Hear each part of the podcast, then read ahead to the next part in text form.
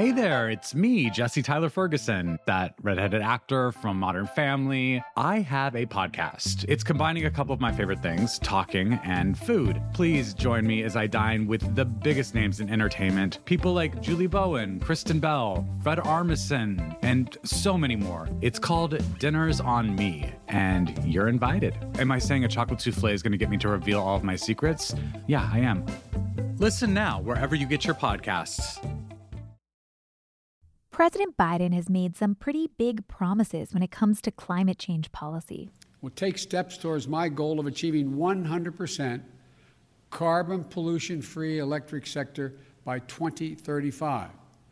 Transforming the American electric sector to produce power without carbon pollution will be a tremendous spur to job creation and economic competitiveness in the 21st century, not to mention the benefits to our health and to our environment.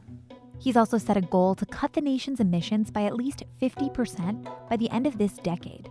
And since his tenure began, the Biden administration has taken steps to meet that goal and to define climate as a key priority. Some of the administration's efforts on this front were rewarded this week as the Senate passed a $1.2 trillion infrastructure bill. In that was billions of dollars dedicated to countering climate change and helping the nation recover from climate disasters. Also, in Congress this week, Democrats took steps toward an even bigger bill supporting even more clean energy programs. If these two bills pass, they'll invest billions of dollars in a clean energy future for the U.S. And this action in Washington comes at a critical moment, as a major UN report this week warns that humans have pushed the climate into dangerous, unprecedented territory, unless greenhouse gas pollution falls dramatically. So, will proposed actions from the Biden administration get us there? Do advocates feel Biden is going far enough to tackle climate change? And what happens next? This is Can He Do That, a podcast that explores the powers and limitations of American government in a time of deep division. I'm Allison Michaels.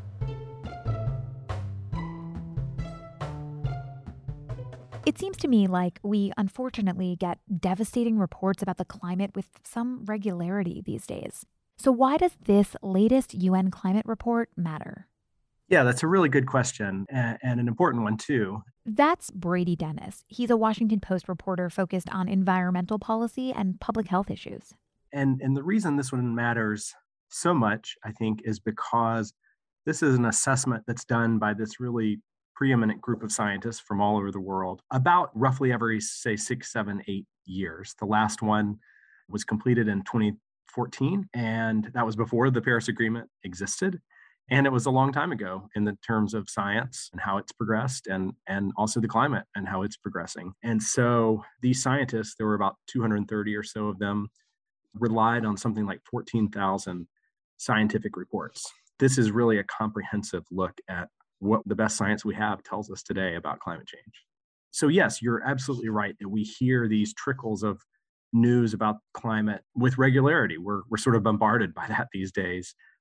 This is really an effort to compile all that and to kind of say, looking around the world, what we know about the state of the planet and what science says about how the climate has changed and is changing and, and our role in that. It's the report of all reports thus far, it sounds like. So let's go through some of what the findings of this assessment actually are. What does this report generally say about the health of the planet? One maybe not surprising, but important update here is that scientists are really telling us in their own scientific way that there's just really no doubt anymore that humans are fueling climate change.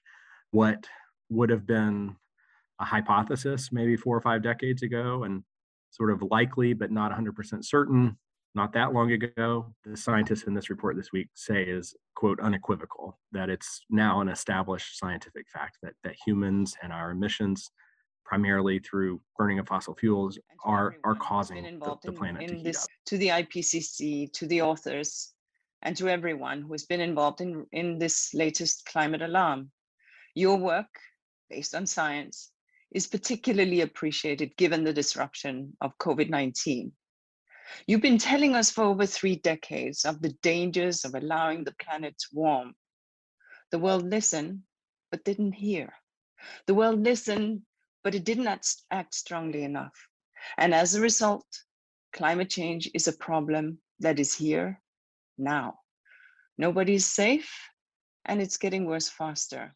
So, with that in mind, they also say that we're changing the planet really in unprecedented ways. That includes everything from carbon dioxide in the air, uh, which is causing the, the earth to warm, to rising seas, to oceans that are getting more acidic, glaciers and ice sheets that are melting, and all the impacts that come with that on our everyday lives. You know, more heat waves like we've seen this summer out west, drought conditions that can lead to these terrible wildfires, more intense hurricanes and other kind of extreme weather, flooding, that sort of thing.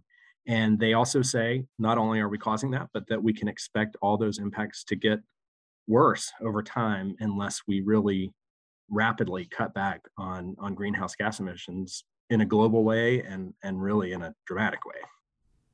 You've covered climate change for, for quite a long time. Does any of this come as a surprise to you? Was there anything in the report that really stood out to you as new information or more dire information than we've had in the past? I think we all know and have read about the different ways that climate change is affecting people. One of the scientists said to us, What seems to be different now is that we're not quote unquote surprised as scientists by these things. These are the kind of impacts that we expected but it's a different thing to to see them play out and and to see them affect um, sort of every region in the world. And, and she said maybe in the past when we've issued these these warnings and these findings, it seemed kind of hypothetical or far off. But that these days you don't have to be a climate scientist, you don't have to have a PhD, you just have to be somebody who looks out your window to really understand what's going on. On the bad news ledger, also, I guess that the the findings make pretty clear that we're we're in for more of this in the coming years, kind of no matter what we do, which is not to sound completely hopeless, but we can't turn off all our power plants and stop driving all our cars and, and whatnot tomorrow. So so our emissions and these worsening impacts and the warming of the earth is going to continue for some amount of time. And so that is also a message in here. Now, we've seen a lot of really awful climate related events this summer wildfires, extreme heat, Earlier in Biden's administration, there were freezing temperatures causing power crises in several states. So, how has the Biden administration been handling some of these climate emergencies? We talk a lot about what they can do to prevent these things in the future, but has the Biden administration responded to some of these climate crises in an appropriate way, and in an effective way? Yeah, I think there's several different ways to think about that. One is that these incidents that you referenced, whether it's the winter freeze in Texas or wildfires in California, uh, heat waves in Oregon and, and other places really kind of put on full display how unprepared we are as a country to deal with with a lot of these impacts. I don't think that falls on any one administration, but it makes pretty clear that as a country we're just kind of woefully unprepared for for what may be coming. I do think the Biden administration has, again, used those incidents to say we need to find a way to be more prepared and we need to not only cut our emissions and things like that to prevent more climate change, but we need to adapt to what's coming. And I think you see that in some of the funding that either has passed or is proposed to put money to make communities around the country more resilient, whether it's resilient to, to rising seas if you're a coastal community, or resilient Uh, to heat or wildfires or reducing the threat of wildfires, whatever it may be, I think we will see more money going into resilience. The question is whether it's enough and soon enough and and whether we sort of are able to cover all our bases and attack all the ways that we're unprepared. It seems like there is a body of people who, despite words like unequivocal included in this report and the inevitability of what we see when we look outside, that still don't take climate science as truth. Does this report or this moment in time, does it do anything to change that, to influence the people who are climate science deniers? I suspect the answer to that is is no. I mean, folks who have not been swayed uh, by the evidence to this point, I, I would think are unlikely to be swayed now, but I do think it's important to point out that this isn't sort of an even handed he said, she said weighing of the evidence. The vast, vast, overwhelming majority of the evidence is clear that that we are playing a role in the warming of the earth and this is an established fact at this point and so the scientific community at least has moved beyond that argument and really more is focusing on the the broader questions now of not whether this is happening, not whether climate change is real, but what do we do about it and at what pace and how big of a priority is it in in the list of you know priorities that the world is facing the pandemic and so many other things those are things that that are really the big question marks going forward yeah, and, and part of that is where this fits into the list of priorities specifically for the Biden administration. So I just want to talk about that for a second. Former Secretary of State John Kerry is now the Biden administration special envoy for climate. How has he publicly reacted to to this report? How has the administration sort of responded to this news? I think the Biden administration and President Biden and, and John Kerry have all said this is just more evidence that the kinds of things we've proposed and and the fact that we've made climate change a priority is is the right way to be going that this is just really the latest signal and the latest evidence that we really truly need to be moving as quickly as possible away from a world that that relies on fossil fuels and to find different ways to power our homes and electrify our cars and all sorts of things that will that will really slow the, the rate of emissions around the world. That does leave open the question of how much they are getting done on that front and able to get done on that front. When you step back, the US is very important and it's the world's second largest emitting country, but it's still only about 14 or so percent of global emissions. So, what the US does really matters and it sets sort of a tone for a lot of the world, but it does really have to be a global effort to sort of turn the tide on the trajectory that we're heading. Well, on the point of what we're doing here, the Senate this week passed the Bipartisan Infrastructure Investment and Jobs Act. What sorts of climate investments are in that bill? Yeah, there are tens of billions of dollars for things like incentivizing clean energy and building electric charging stations and prioritizing public transit, these kinds of things. It is certainly by any measure uh, a large amount of money, but also by any measure not nearly what President Biden and, and other Democrats had hoped to include in this bill. And they're obviously hoping for much broader and bigger funding to come out from this budget reconciliation bill that's working its way through the Congress right now. So a lot of that remains to be seen. But I mean, I think between the two, the Biden administration and Democrats are hoping to to make a really big push on a lot of these efforts that they argue will create a lot of jobs, but also are aimed at, at combating climate change as well. And as we continue working on a bipartisan infrastructure bill and a budget resolution, I have committed we will make historic investments in reversing climate change. I'm proud to say our Clean Cars for America is going to be a very big part of that. Democrats promised action on climate and we're going to make it a vital part of the legislation we work on in the weeks to come.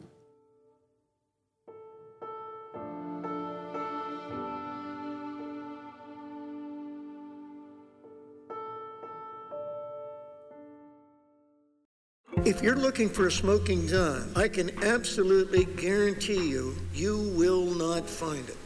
In October 2001, a series of letters filled with a deadly powder called anthrax were dropped into the U.S. mail system.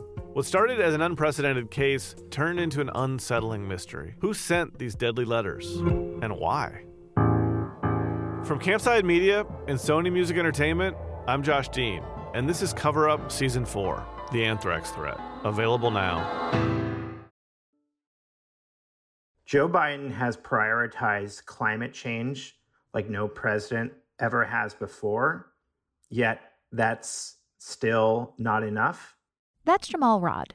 He's the co founder and executive director of Evergreen Action, which is a climate change policy and advocacy organization. Jamal has been fighting for progressive change on climate policy, and I was curious for a climate activist's take on Biden's performance. So I asked him how he thinks Biden is doing on climate. His legacy will be tested by numerous issues, but none more so than climate change. They're going to judge him on whether he took bold enough action to defeat the climate crisis and create a new uh, economy run on 100% clean energy. Years from now, it'll be a question of whether we did enough or let the last best opportunity to reckon with this slip by. Frankly, at this point, if I had to give him a grade, it would be incomplete because it's not the first six months that matter, it's the next six months. You know, they started off boldly with a pause on fossil fuel leasing, ending the Keystone XL pipeline, appointing folks like Secretary Deb Haaland, who cares about climate deeply at the Department of Interior, and Gina McCarthy to run the new White House Climate Office. These are all positive developments. Um, I, I think it's just hard to say that anyone is doing enough right now.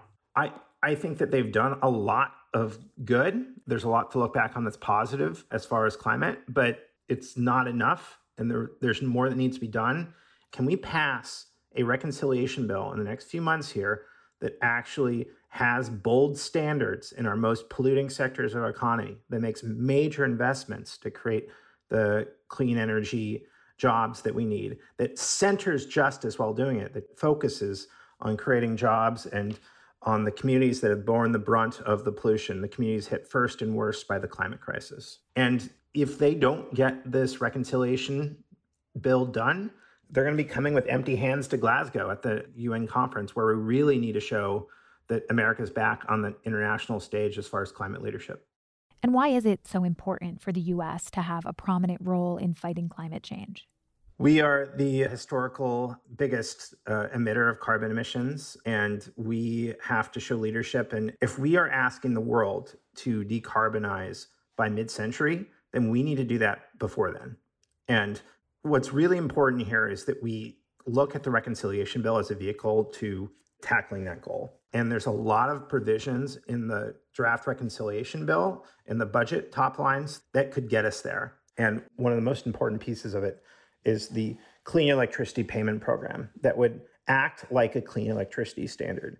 If we can clean up our electricity grid and then run everything on the grid, our EVs, our cars, our buildings, and then make the grid clean, that would take us a lot of the way there. And so I, I really want us to see bold investments in the clean electricity grid. I really want to see us invest in environmental justice to meet the initiative to make 40% of our investments in black and brown and indigenous communities that have been hit first and worst by this crisis. We need to invest in clean buildings so that our buildings are run on that clean electricity sector. And we need a green bank to help propel jobs and clean energy job creations. So those are the things that I'm looking for as the kind of key pieces we need in the reconciliation bill. We need to fight for them to be invested at at a, at a higher level and to keep those provisions in as we go through this process. But as a good positive first step, those are in the bill as currently written now. Now, all of these conversations in Congress are happening on the backdrop of the release of the new UN report this week. Experts are saying that this is yet another wake up call to really act on climate change. So, what do you think? Do you have hope that this moment will bring significant change? You know, the takeaway from this report is that we don't need any more reports. Scientists have been telling us for years we need to act boldly now to prevent the worst impacts of climate change. I think of this summer, the summer of 2021, as a point when Americans realized that climate change is no longer a chart or a graph or happening in some far off future. It's happening in their communities right now, in communities across America. I'm from Seattle, which was experiencing record breaking heat waves and had the driest spring since 1924.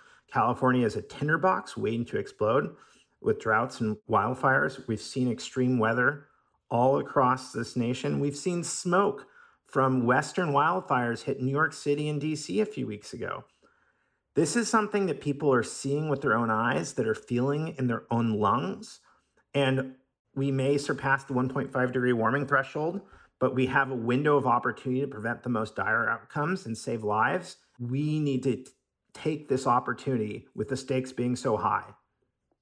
So, I'm curious for your perspective on this. Why do you think that climate change faces such difficult political circumstances? Why is climate a political problem? Um, I think the basic problem is that the science around this has gotten polarized, much like everything else in our society. The Republican Party in the United States is one of the only few in the international community that reject climate science and don't think that burning fossil fuels is a systemic problem. This may be due to the fact that the Republican Party is bought and paid for by the fossil fuel industry. In case we have forgotten, because we keep hearing that 2014 has been the warmest year on record, I asked the chair, you know what this is? It's a snowball. And that's just from outside here. So it's very, very cold out, very unseasonal. So here, Mr. President, catch this. But mm-hmm. it is a unique problem in the world. You know, we've seen the conservative Prime Minister Boris Johnson in the UK call for ending the sale of internal combustion engines in cars and promote EVs by uh, a date certain by 2035. Together, we can reduce our emissions, we can radically cut our dependence on fossil fuels, we can change our agricultural practices, and in short, we can reverse the process by which, for centuries, humanity has been quilting our planet in a toxic tea cozy of greenhouse gases. We've seen Angela Merkel in Germany take bold steps to act on climate. What we invest into climate change is expensive, but the impact of climate change costs even more. One flooding disaster on its own is not climate change. The increased frequency of them is. We must make big changes. We do not have that same partnership here. So it, anything that can be done at the scale and scope of the crisis needs to be done on a partisan basis, which is unfortunate, but it, it is the reality. All of this is pretty bleak. Are you hopeful that this administration can take enough steps to actually slow down the rate at which humans are contributing to climate change and put our planet in a better place for today and for the future? Do you do you believe that that can happen under this administration or at least that the wheels could be set in motion here? Yeah. I think the report also told us that if we make urgent and drastic reductions in carbon emissions, that we can stave off the worst impacts. And I think that's good news because it'll also just build a better future for us. You know, cleaner air will be better for us. running on clean energy will make our lives better. And I think that we have to think of this as an incredible opportunity. Uh, I worked. I used to work for uh, Governor Jay Inslee for a long time, and he had a line that sticks with me every day. We are the first generation to feel the sting of climate change, and we are the last generation that can do something about it. We are at this moment where we can do something about an existential issue. And I, I, I think that is an incredible opportunity for us that we're almost lucky that we get to be a part of this band of folks that does the work to prevent warming as much as possible. Every fraction of a degree of warming we can prevent means lives, jobs, homes, and communities saved. And I think that's something positive to, to look forward to that we get to do this work. In a lot of climate news, there's often this sense of despair and helplessness. We know the planet will get hotter, but is our demise inevitable? I went back to reporter Brady Dennis to ask him if there's anything that concerned people can really do to combat climate change. I've seen and heard the question a lot about both what can I do and what level of hope or hopelessness should I have about all this.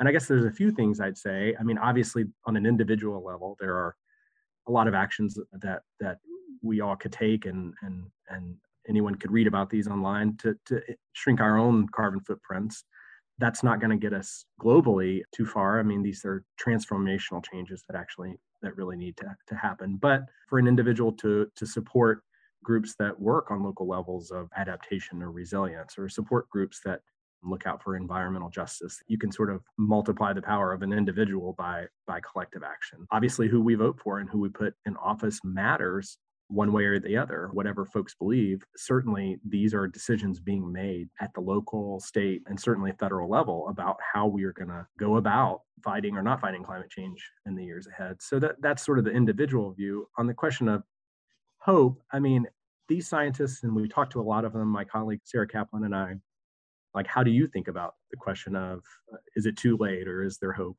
And we kept getting the same message, a similar message again and again, which is yes, like some bad things are going to happen. Some bad things have already happened. We can expect more to happen and and actually worse things to happen if we if we don't take action. But that doesn't mean that there's ever like a moment where it's too late to act, that we're somehow doomed. I mean, the point that they kept making was every fraction of a degree matters. Every little bit of warming we avoid can be catastrophes that that we don't have to experience. And so their their message, I think, was pretty clearly that it's never too late uh, to take action and it might not be as much or as soon as we want but there is never going to be a point when we can't make a better future for ourselves. All right brady thank you so much for your time. This has been another episode of can he do that if you're interested in the status of each of Biden's environmental actions and want to track how much progress he's making, We have a wonderful graphic on our site at WashingtonPost.com. Otherwise, as always, thanks so much for listening. Can He Do That is a team effort here at the Post. It's produced by Sharla Freeland and Arjun Singh, with logo art from Greg Manifold and theme music by Ted Muldoon.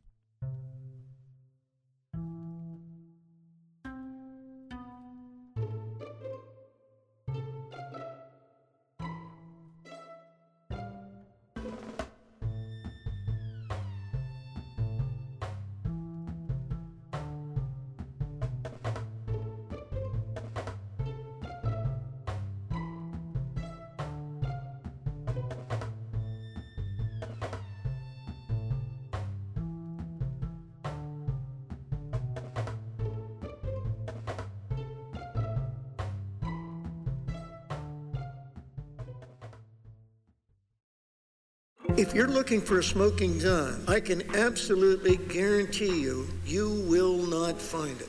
In October 2001, a series of letters filled with a deadly powder called anthrax were dropped into the U.S. mail system.